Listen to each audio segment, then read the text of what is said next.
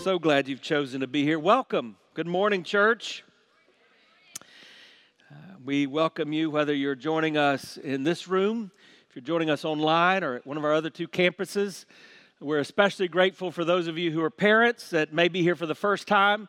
We trust that you've had a great week. Uh, Uh, you've heard about the great week your children have had here at Vacation Bible School, and we're grateful that you entrusted us with your children. We've seen so far, after counseling individually with them, 23 boys and girls that commended their life to the Lord Jesus Christ. And so we're so thankful for what God is doing Hey, I also want to welcome my friend Brett Cotton. He spent some years in this church, and uh, you know, that's part of his story. And, and for the last several weeks, we've been recognizing that we all have a story. Part of Brett's story is that God used his time in this church just to shape his life and to, to send him off into ministry. And now he's married and, and serving there at his church. And he's got a group of students here with him from Avalon Baptist Church. Would you welcome them today? We're glad that they're here. Now take your copy of God's word and turn, to we, turn with me to Deuteronomy. Say that, say Deuteronomy. For some of you, you've never said that because you don't even know where that is. So if you start at the beginning of the Bible, it's Genesis, Exodus, Leviticus, Numbers, and Deuteronomy. And we're going to be in Deuteronomy chapter 6 in just a moment. I remember the first time I heard Whitney Houston. Raise your hand if you know who Whitney Houston is. Yeah. Oh, I had a crush. I was in high school. I, I remember I was working at a summer camp, and I was I was. Raise your hand if you remember what a cassette tape was. Yeah, so I put in the cassette tape of, of Whitney Houston, and I turned to my uh, college friend at that time, Hal, and and I said, I would date her. I mean, she had that angelic voice. And then I can remember when she came out with that song, The Greatest Love of All. It was so inspiring. I, I think I was, well, I thought about singing a little bit of that for you, but I won't. Let me, let me, just, uh, let me just read it, some of the words. Because the greatest love of all, it's happening to me. I found the greatest love of all inside of me. The greatest love of all, it's easy to achieve. Learning to love yourself is the greatest love of all. Man, what a beautiful song, but you know, Whitney got it wrong. That's not the greatest love of all. In fact, in the tragic end of her life, we, we see that Whitney, she never understood that because she never even really learned to be at peace with herself. And according to God's word, there, there is a love that is greater than any love, a love that transforms you and it impacts the people around you. And, that's what we're going to talk about today in Deuteronomy. Now, again, you're asking, really, Pastor? Deuteronomy? Don't we like to focus on the New Testament? I mean, tell me the stories of Jesus. That's what I want to hear. Why Deuteronomy? Deuteronomy is an important part of the biblical story. It's important for a lot of reasons. Uh, one of the reasons is because it recaps what God's doing with his chosen people, the, the children of Israel. If you want to boil down what the Bible is all about, you could say it's about a God a people, and a land. And in the Old Testament, it tells us all about God working out his plan through his people, the children of Israel, in the land called the Promised Land, the land that now we can visit, called Israel, the state of Israel. In the New Testament, we see that God expands that. And so you've got the same God revealing himself in the person of Jesus Christ and, and, we see that the people that he's come to relate with is everybody. So it's a God for all people. And the land that he has for us is a heavenly home that, we enjoy after having a, a life of fulfillment by living according to his plan. And so if we want to understand that, then we really want to look back and see what happened in this Old Testament passage as God was trying to get through his thick headed people, the children of Israel, how to enjoy the promises that he had for them. In this particular chapter, Deuteronomy 6, this is important because of the life of Jesus. When Jesus was tempted in the wilderness, what did he do? twice he quoted scripture, or three times he quoted scripture. Twice he quoted Deuteronomy chapter 6. When Jesus was approached by religious leaders and, and they asked him, What's the most important commandment? Now, you've got to understand, Jesus, God had given Moses the Ten Commandments there on Mount Sinai. He's now summing it up in the commandment we're about to read. We call it the greatest commandment. But the religious leader had turned that into 13,000 laws. And, and they were focused on the law. And so they asked Jesus, What's the most important commandment? This is what Jesus said in Mark 12. One of the scribes came up and and heard them disputing with one another, and seeing what he answered them well, he asked him, Jesus, which commandment is the most important of all? Of all the laws, of all the commandments, what's the most important? And Jesus answered, The most important is, Hear, O Israel, the Lord our God, the Lord is one. And you, you shall love the Lord your God with all your heart, with all your soul, with all your mind, and with all your strength. The words of Jesus on that day were the words of Moses in Deuteronomy chapter 6. This is the word of God. Listen to Deuteronomy chapter 6, beginning in verse 1. Now, this is the commandment. Now In our church, we believe the Bible is God's Word. And, and we believe God's Word is perfect and it's true, it's not full of errors. You know, we can open it and depend on the fact that what it is saying is trustworthy. So, if that's the case, when it says, now this is the commandment, we should listen up. The statutes and the rules that the Lord your God commanded me, that's Moses, to teach you that you may do them in the land in which you are going over, to possess it, that you may fear the Lord your God, you and your son, and your son's son, by keeping all his statutes and commandments, which I command you all the days of your life, and that your days may be long. Hear, therefore, O Israel, sound familiar? And be careful to do them, that it may go well with you, that you may have multiplied greatly, as the Lord, the God of your fathers, has promised you, in a land flowing with milk and honey. Then we've got it again. Hear, O Israel, the Lord our God, the Lord is one. You shall love the Lord your God with all your heart and with all your soul and with all your might. And these words that I command you today shall be on your heart. You shall teach them diligently to your children. You shall talk of them when you sit in your house, and when you walk by the way, and when you lie down, and when you rise. You shall bind them as a sign on your hand, and they shall be as frontlets between your eyes. You shall write them on the doorpost of your house and on your gates. And this is the word of the Lord. I want you to get three things from this passage. Let me tell them to you, and then we'll pick them apart one by one. I want you to see that in these verses, God teaches us how to live. And then He shows us how to love. And then He reminds us how to learn. Let's first look at that first lesson. The Bible teaches us how to live. Philosophers have often asked this question if X is truth, how then shall we live? So, in our case, if God's word is true, if that which we teach in spaces like this, if God's word is true, how then shall we live? I want to give you several ways I think you learn to live from this passage. Number one, live on purpose.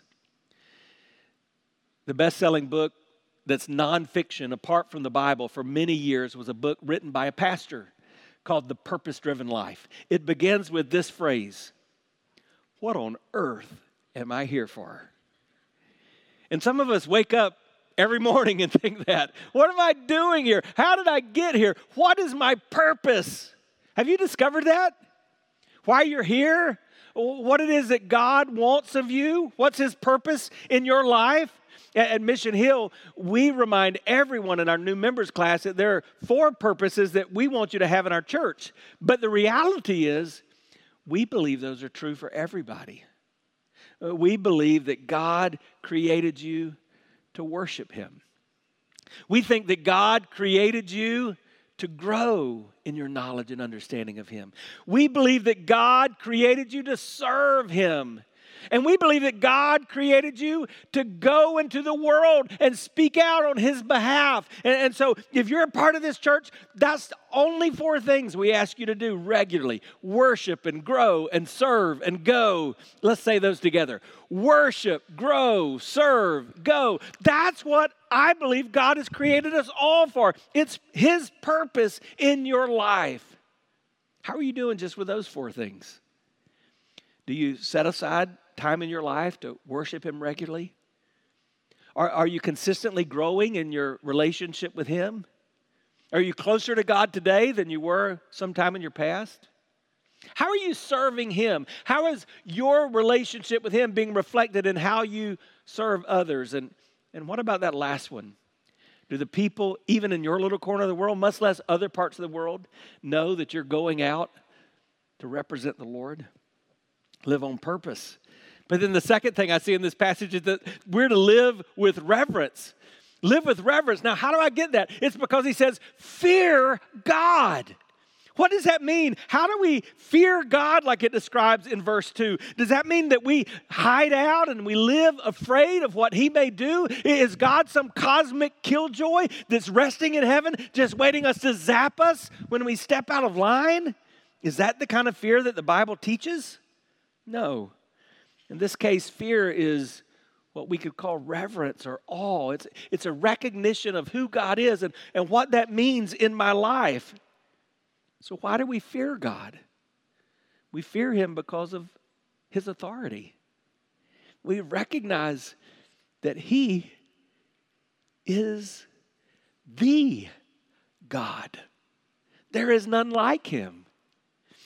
Uh, that's why in, in church we talk about God's sovereignty. What is the sovereignty of God? It's the understanding that He is the one who rules and reigns. This is His kingdom that we're a part of. It's not our kingdom, it's his kingdom. He's large and in charge. And because of that authority, we live our life with a holy reverence of him. And I would suggest that you look at society today, and, and frankly, you look at many who even consider themselves to have a relationship with God and, and hang out in churches, and you, you can't help but think we've lost the fear of God. We don't revere him for who he is based on our attitudes and our actions. Because when you understand an authority is present, it changes you. Let me illustrate that. Have you ever been driving along, hands at 10 and 2, minding your own business, going the speed limit even? And then in your rearview mirror, you see that car? That car that has lights on the top, it's got stripes on the side. You're just there minding your business. You see that car, what do you do? Tell me you slow down. It doesn't matter how fast you're going. You could have been going five miles under the speed limit, and it scares you to death. Have you ever noticed that? I mean, people be speeding by you on the interstate, but you can see that they saw that in their rearview mirrors, and they're like, they're slowing down.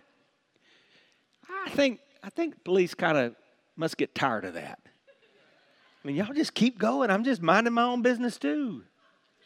But no, we, we slow down. Why?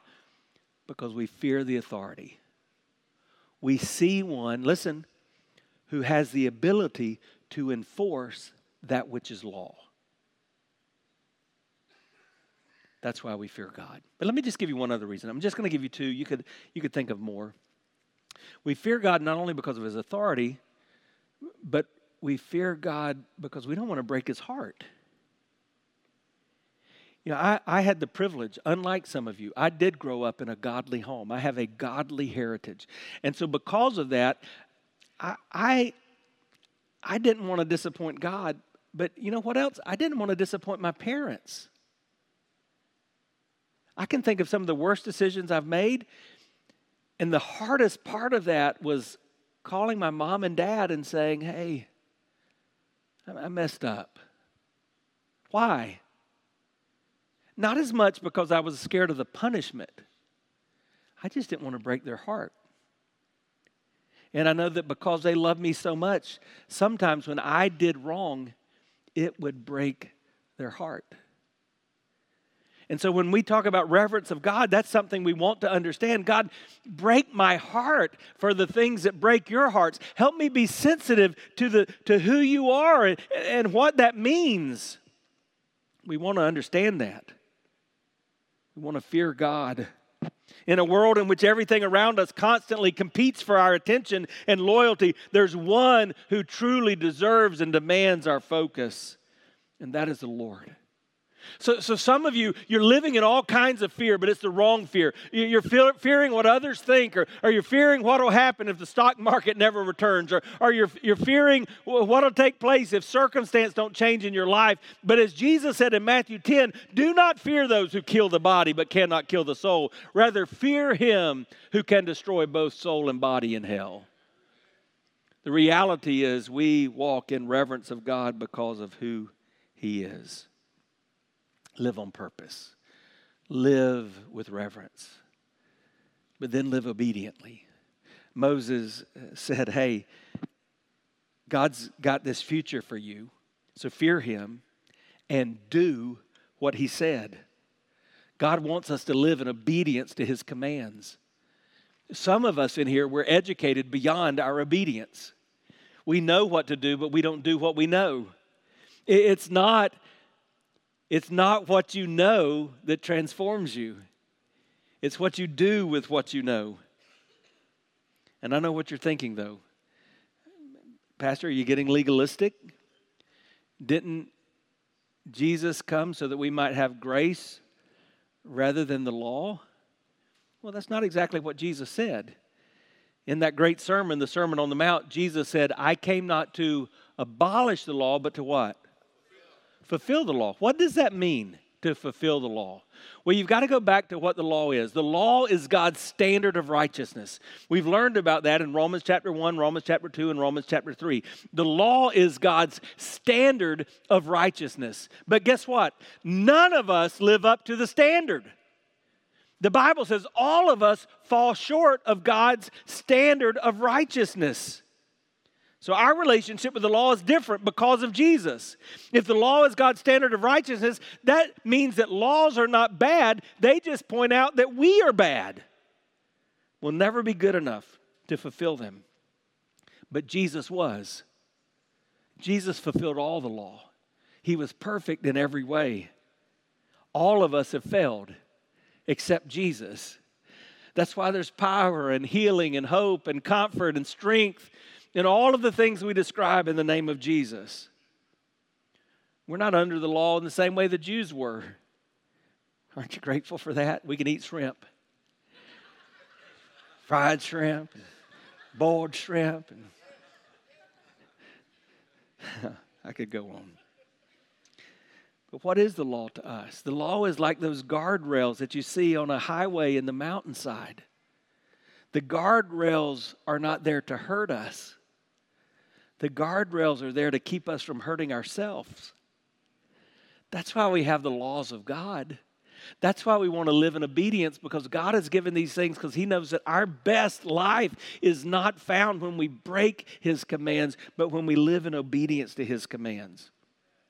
So here's what I, just have to pause because I've been doing this for 30 years, so I, I know that when a pastor or a teacher begins to talk about living in disobedience, because of the Holy Spirit of God, when you hear that, you're, you're instantly drawn to think about these areas of disobedience in your life. And some of those are coming across your mind right now. Maybe it's in your thought life, or, or, or maybe it's what you're looking at with your eyes, or, or, maybe it's your language and how you talk to people, or, or maybe it's things you're putting into your body or things you're doing with your body. And I could go on and on. There's areas of disobedience in your life, and you know it I've long believed that a pastor doesn't need to remind us we're sinful. We know that. So, what do you do? Well, that's what Scripture's all about. When we, when we find ourselves living outside of the guardrails of God's command, the only response is repentance and obedience. So today, if you don't get anything out of this message, if, if God, through His Holy Spirit, begins to speak into you right now and say, There are things in my life that are not okay, What do I do? Stop it. You repent, you turn from doing those things, turn to God, and begin to live in obedience. That's his desire. Live on purpose, live with reverence, live obediently, and then I love this live in light of the promises of God. So Moses, Moses says, Hey, God's got a future for you. He's got a purpose and a plan. And that's true. He said, But you need to fear him. And that's true. And you need to do what he says. And, and that's true. Why? Because he's going to send you into the land and remember, the land for them was a specific place. The land for us is what Jesus called an abundant life, a fulfilling life. God still has a plan for you, a plan for your abundance, a plan for your fulfillment. So we want to live so that we may enjoy His promises. when I was growing up in that Baptist church, we would sing Standing on the Promises of Christ my King, and the organist would play it fast, and it would make us so happy. You would kind of be bouncing as you sang it because you're thinking about the promises of God are applicable to me. I benefit from what God promises in my life. Are you standing on the promises of God? All around me, you see the colors of the rainbow. What does this stand for? Does this just simply remind us that we're all diverse and we all can be accepted no matter how we live or no matter what we do? and we should find pride in that? Not biblically. That's not what this means. That would go against everything we've been saying. The rainbow is simply a reminder of God's promise.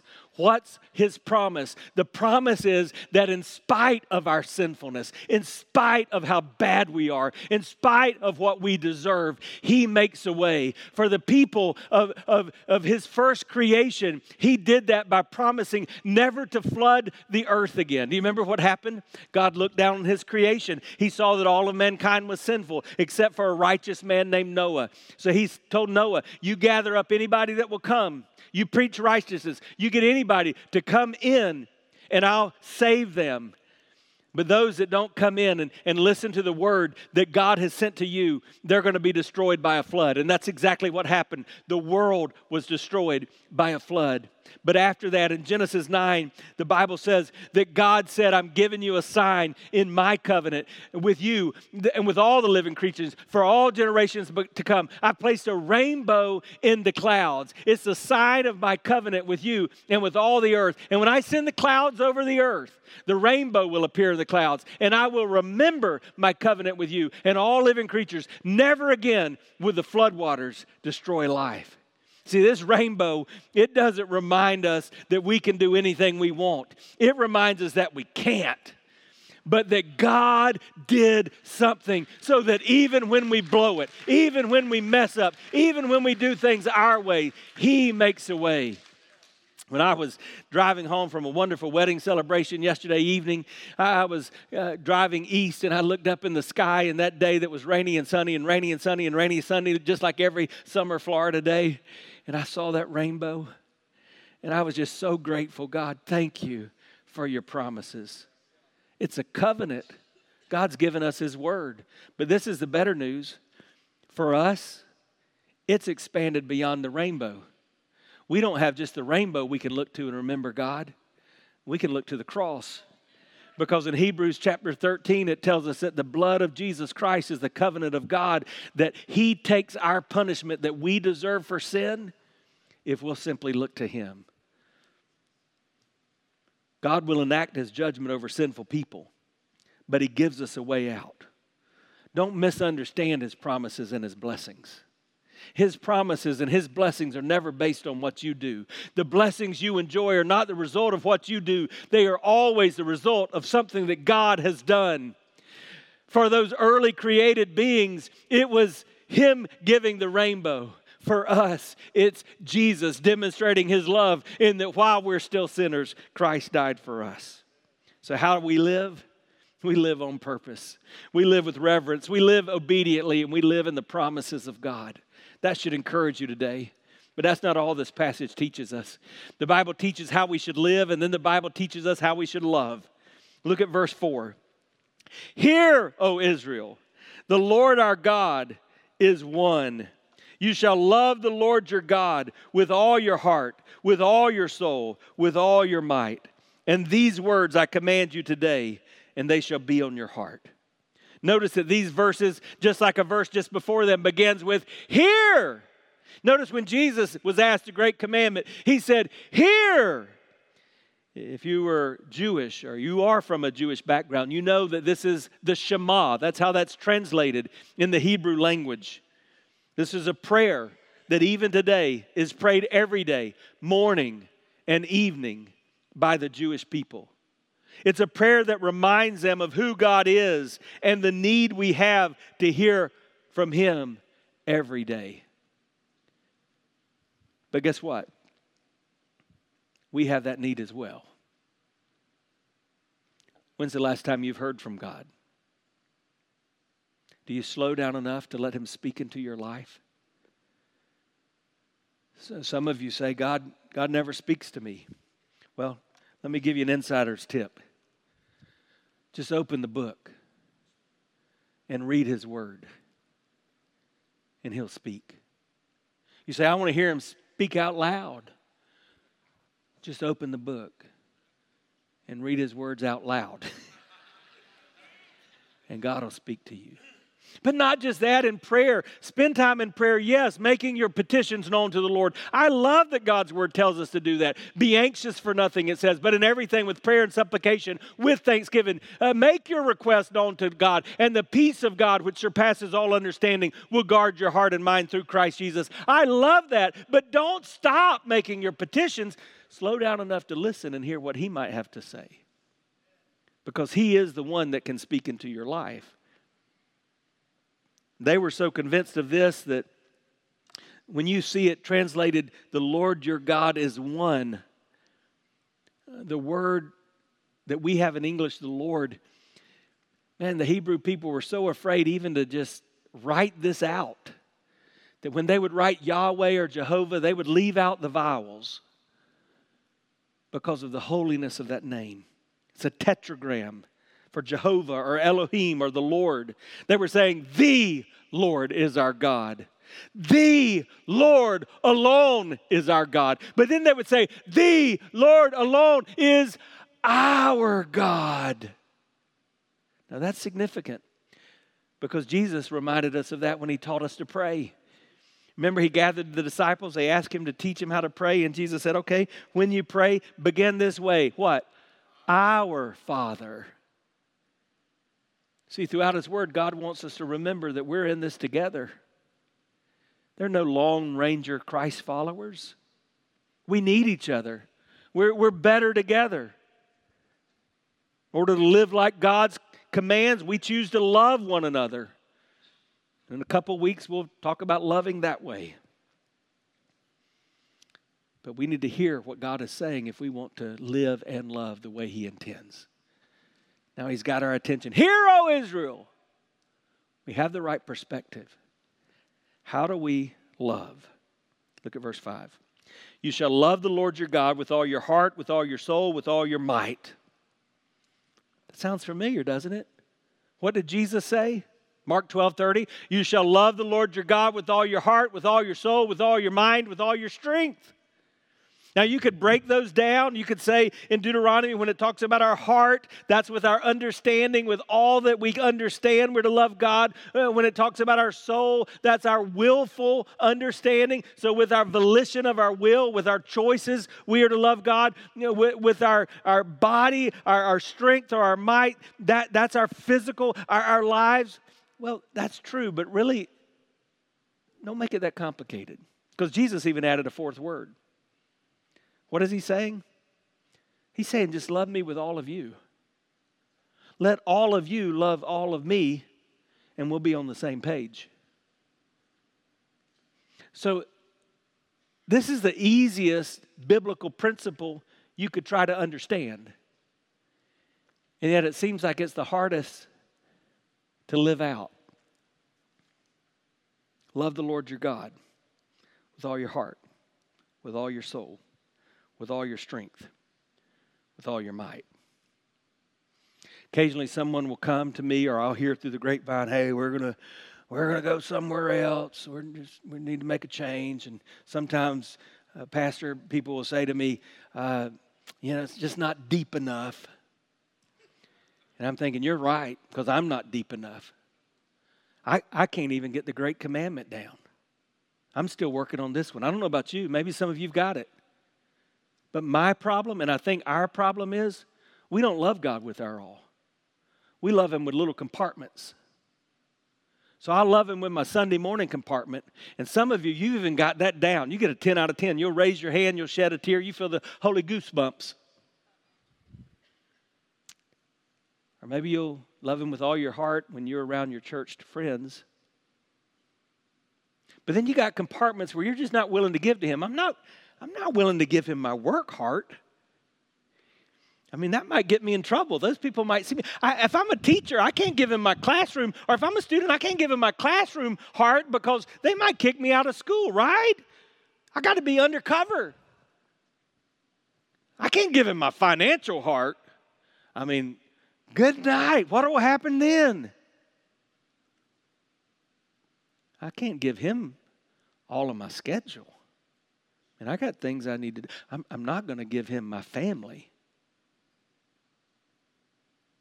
You see how easy it is just to compartmentalize? And here's what happens we can be active in church, we can open our Bibles, we can have a daily quiet time, we can sing the songs with the best of them, and then something happens. We're tempted, and we can't fight the temptation because we've got so many separated compartments in our life. We've not given God our all, and He wants all of you, He wants every part of you. When you get this right, you're focused on Him, you're fixated on Him.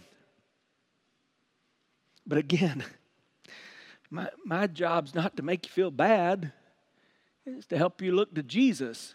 And, and so, what do you do if, you, if you're sitting there and go, Good night, Pastor, you're right what do I do? I've, I've got these compartments. I, I don't want to be that way. I, I want to give God my all. Well, what we're learning in this passage is that the Bible teaches us how we should live and the Bible teaches us how we should love. But when we're missing out, when we don't have it down right, the Bible also teaches us how we should learn. I don't know about you, but I want to be a lifelong learner. I, I'm so thankful that though I'm not there yet, I'm still under construction. I, I, am really grateful that, man, whether it be as a husband, as a father, as a friend, as a pastor, man, though I've blown it in the past, I'm, I'm trying to be better by His grace and for His glory. So, what do you do if, if you want that? Look at the passage once more. Verse 6 These words I command you today shall be on your heart. You shall teach them diligently to your children. You shall talk of them when you sit in your house, and when you walk by the way, and when you lie down, and when you rise. You shall bind them as a sign on your hand, and, and they shall be like frontlets between your eyes, and you shall write them on the doorpost of your house and on your gates. What is he saying? Well, that's really applicable for us because even though we're meeting in a gathering of the saints called church, the reality he's saying is that God's design is that the love of God begins in the home. he's saying to the children of Israel, hey, if you want to get this right, you've got to learn this is a daily discipline that begins right where you live. Parents, man, maybe that's the most important lesson you can learn. It's your spiritual duty to ensure the discipling and the nourishment spiritually of your children in the things of God. I'm so grateful for what happens through a church gathered. Man, weeks like Vacation Bible School are life changing. Many of you here came to Christ through a vacation Bible school or a student camp or a special event. But the reality is, we must not limit our child's spiritual growth to only the things they learn in church. You are to be the one that helps disciple them. You are to be the one who helps them grow spiritually. But again, I know the challenge. You're, you're thinking, I don't know how to do it, Paul. I don't feel equipped. What is Scripture saying?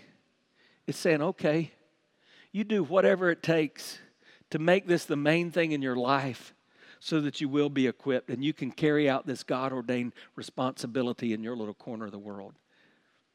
I want you to think about something.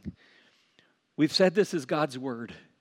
If God's word is truth, that means that you, as parents, you, as grandparents, have the ability to initiate a generational shift that can alter the spiritual direction of your family's destiny. Just think about that. And I look out, and some of you are the product of that. You, you don't come from a religious background. You don't come from a church or Christ following family, and, and yet the Holy Spirit of God convicted you of your sin. You were drawn into a relationship with Him through Jesus, and now your destiny is changed, and your children's destinies are changed. But the same thing can be true on the reverse. If we don't take this responsibility seriously, those of us like me who may have grown up with a godly heritage, if we don't prioritize this, if the Lord is not all in our lives, then we should not expect our children to prioritize things they watched us marginalized. So, how do you learn this? This is simple, and then I want to pray with you. Moses outlines it. First, you just got to teach the love of God. So, whether you're talking about to yourself, to your children or grandchildren, to people around you, teach the love of God. It's as simple as this look for teachable moments. Live in such a way that you're intentional, that, that people around you know, man, I love God more than anything else. Teach the love of God. Well, how do you do that? He, he kind of amplifies it. He says, just talk about it. Talk about the love of God eh, daily in your life. Just look for opportunities to talk about God. Do you do that? When, when you're out to eat, do you look for opportunities just to demonstrate that God is Lord of all in your life? It's not hard. Maybe you're going to go to lunch. Just do something like this. Ask your waitresses or waiter's name and just say, hey, in just a minute, we have a custom. We pray over our food. We believe God blesses that. I just wonder, is there anything going on in your life that we can pray for today? Most of the time, people I've never met said, say something like, Sure, my mom's battling cancer. Or, yeah, I'm going through a tough time. Or, could you pray for my schooling? What do they see? They just see that I'm willing to talk about how much God loves us. Are you? Do the people in your corner of the world even know that you care or profess to care about the love of God? Teach the love of God. Talk about the love of God. And then tattoo, tattoo the love of God wherever you can. All right, I realize what some of you are doing. Some of you grew up real legalistic and strict and I don't drink and I don't chew and I don't go with girls that do. And when you hear the word tattoo, it gives you kind of, you just begin to jerk around. What am I saying? Well, I'm just taking a little liberty from what Moses said. And I'm saying, put this command to love God everywhere you're going to think about. It. I'm not condemning or condoning your tattoo, but if you're going to get a tattoo, might as well get a scripture verse, right? But I know this whether it's putting a post it on a mirror, whether it's taking an index card and putting it on your dashboard, whether it's wearing an armband, like, like this one just reminds me I'm a fisher of men. Whatever it is, find ways to focus in on the love of God. So, for the children of Israel, Moses gave a specific way. He said, I, I, want you to take these little boxes called phylacteries, and I want you to either put it on your left forearm or on your forehead. And in that box, I want you to write on a scroll, inscribe on the scroll the command love the Lord your God with all your heart, soul, mind, and strength. And then every time you look down at your arm, or, or, every time somebody sees that, or you feel that on your forehead, you're reminded that this is the main thing. Get this right above everything else. Don't talk about how spiritual you are or how many Bible verses you know if you're not serious about loving the Lord your God with all you've got. And then he said, if that's not enough, I want you to take these little boxes. They're called mezuzahs and you put them, it's Jewish people still today, here in Temple Terrace. There's a whole street full of, uh, of Jewish folks right near one of the synagogues. And if you go, I guarantee you, right under their doorbell, you're going to see a mezuzah. And you know what's in it? A little scroll. You know what's inscribed on that scroll? Love the Lord your God with all your heart, soul, mind, and strength. He's just saying, whatever it takes, do what it takes to get this right. So, how you doing with the greatest love of all? Because this is what it is. It's more important than what your retirement fund is going to be. And Lord, help us there. It's more important than where your children are going to go to college or the sports teams they're not going to be on in spite of the fact that you miss church to keep them there. It's more important than who you're going to marry. It's the greatest love of all. Are you living in light of God's love? Are you loving like He commands? And are you committed this day in and day out? Man, I'm 53. Here's what I know. Man, I hope at 54 I love Him better than I do today.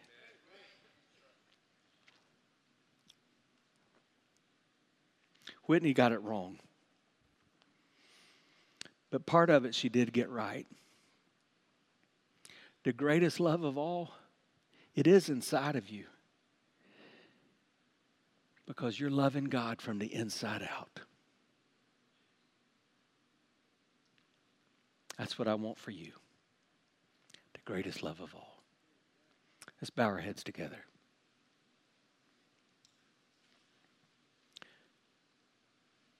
Now, every time we gather as a church corporately to worship, most people that gather at least profess to follow Christ.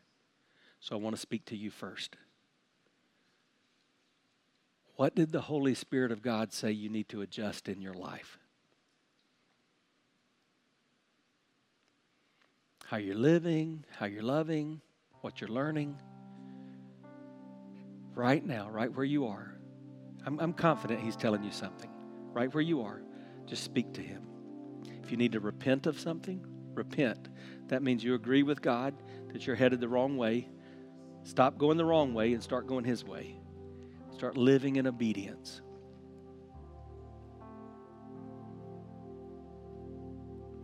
But there's some of you here that have never begun a relationship with Jesus Christ.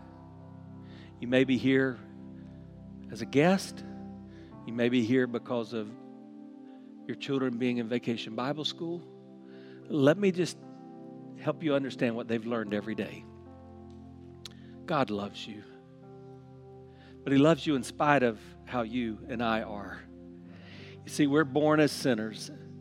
Sin is not just something we do, it's who we are. It separates us from God, it misses His standard of righteousness. Remember the law? I talked about that. We can never live up to that on our own.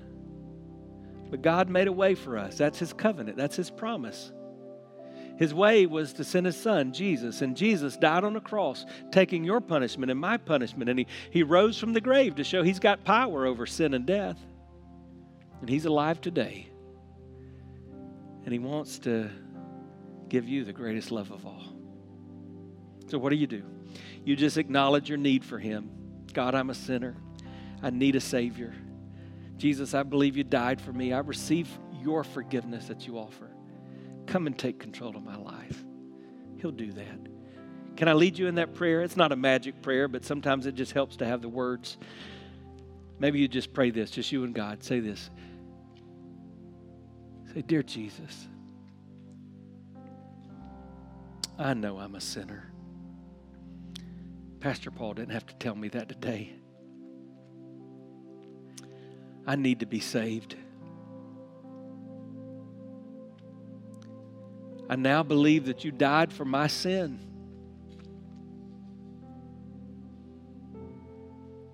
And that you're alive today. And that you forgive me. So I receive that forgiveness. And I repent. I've been doing things my own way. I'm ready to follow you. So come into my life. Take control. All of me for all of you. Now tell him, Jesus. Tell him thank you. Say thank you, Jesus. Our heads are still bowed and our eyes are closed, but some of you, even in this room, you just prayed that prayer with me. Would you let me know that? And here's how. Our heads are bowed, our eyes are closed, but right where you are, if you just prayed that prayer with me, would you just slip your hand up? You can slip it right back down across this room. That's great. Awesome. Praise the Lord. Praise God. That's awesome. Others of you? Praise God. Welcome to God's family. That's the most important thing you can ever do. I'm going to give you away in just a moment. You can tell, tell us that again. And even those of you who didn't raise your hand. But I just want to pray with all of us. Father, oh goodness. In the name of Jesus, we are so thankful for this time in your word. And we especially say thank you that eternity's just been changed for some in this room. Lord, thank you for working in our lives. We want to love you more. We want to love you with all our heart, all our soul, all our mind, all our strength. Oh God, help me love you more. Because today we do declare we love you. We love you.